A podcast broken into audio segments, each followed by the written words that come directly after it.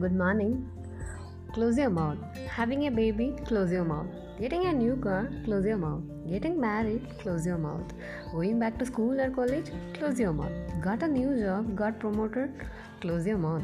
Always remember 99% of the time when we speak on something, it doesn't happen it because we opened our mouth and the friends we share the information with. Jealousy is powerful. Close your mouth and let God do all the talking.